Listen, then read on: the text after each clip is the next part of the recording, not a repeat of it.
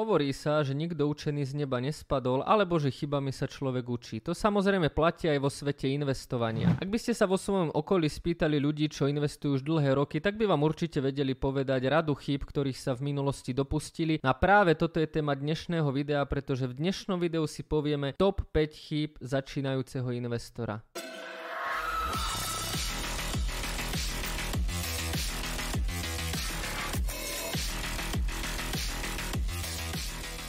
Ahojte, moje meno je Jakub Kráľovanský a práve sledujete rubriku Svet investícií, ktorú som zostavil za účelom, aby som zdvihol investičnú gramotnosť na Slovensku. Táto rubrika je tvorená formou akadémie, kde jednotlivé diely na seba nadvezujú, no a vy práve sledujete piatý diel. Poďme sa teda spoločne pozrieť na 5 chýb, ktorých sa začínajúci investori dopúšťajú. Prvou chybou začínajúceho investora je nestanovenie si stratégie. Každý začínajúci investor má v tom najskôr jasno, kúpiť nízko, predať vysoko a čím viac, tým lepšie. Rovnako je extrémne dôležité, či sa idem ku investovaniu postaviť dlhodobo, že jednoducho budem dokupovať každý mesiac, alebo idem skúsiť špekulovať, možno aj tradovať. Najhoršie, čo môžem urobiť, je začať investovať dlhodobo, ale následne po prvom prepade či negatívnom článku v médiách panicky predávať, alebo v opačnom prípade veľmi pozitívnych správ chytať FOMO a panicky dokupovať. Shut up and take my money! Teraz som použil cudzie slovo FOMO. Čo to znamená? Z anglického to znamená Fear of Missing Opportunity, to znamená strach z premárnenej príležitosti. Je nesmierne dôležité, aby ste sa v investovaní vzdelávali a ešte predtým, ako zainvestujete svoje prvé peniaze, si naštudovali o tom aktíve, do ktorého idete investovať. Ak napríklad chcete kúpiť konkrétne akcie Apple, Microsoftu či Amazonu, tak by ste si najskôr o tom mali niečo prečítať. Mali by ste si stanoviť teda presný plán, presnú stratégiu, akým spôsobom idete napríklad tieto akcie akcie nakupovať. Môžete využiť dollar cost averaging a nakupovať každý mesiac za rovnaký obnos, alebo môžete nakupovať, ak cena klesne na nejakú vami zvolenú úroveň, alebo môžete nakupovať, ak sa cena prepadne určitý počet percent. Rozhodnutie je samozrejme na vás. Musíte sa však stratégie držať, priebežne robiť revíziu úspešnosti, až potom prípadne stratégiu vystriedať a držať sa tej, ktorá vám najviac vyhovuje. Samozrejme úplne inú stratégiu bude mať trader, ktorý špekuluje, traduje neustále svoje portfólio mení a úplne úplne stratégiu bude mať človek, ktorý investuje s horizontom dajme tomu 30 rokov.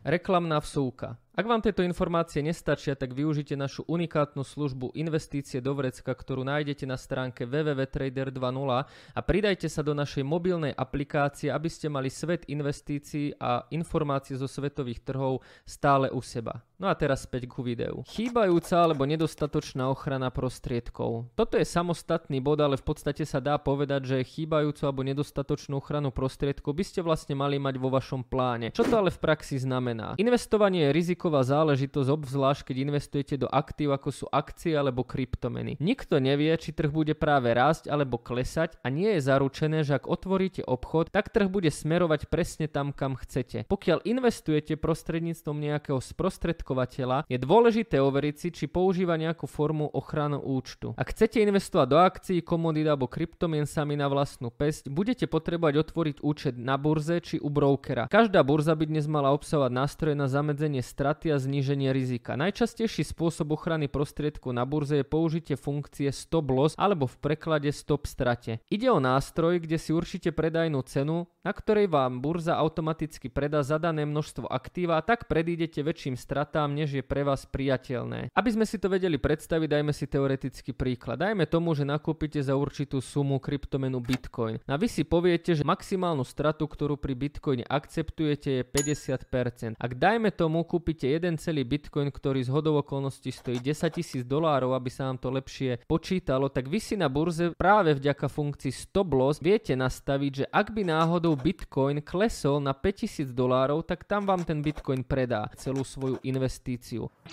I am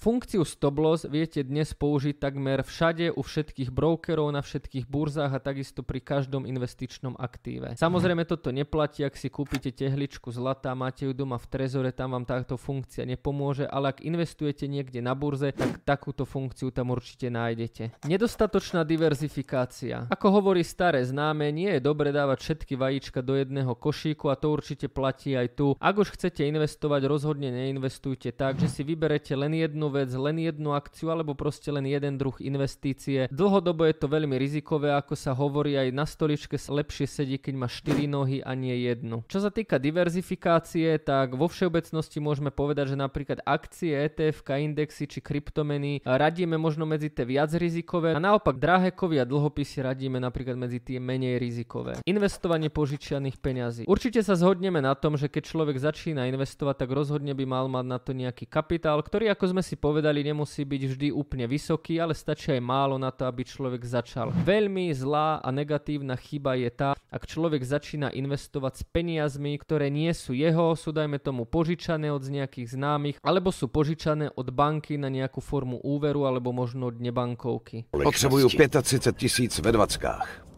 Ale to je hodně peněz, Henry. Opravdu hodně. Řekni mi, proč bych měl půjčit tolik takové malé rybě jako si ty, co? Přesvědč mě. Mám tutovku.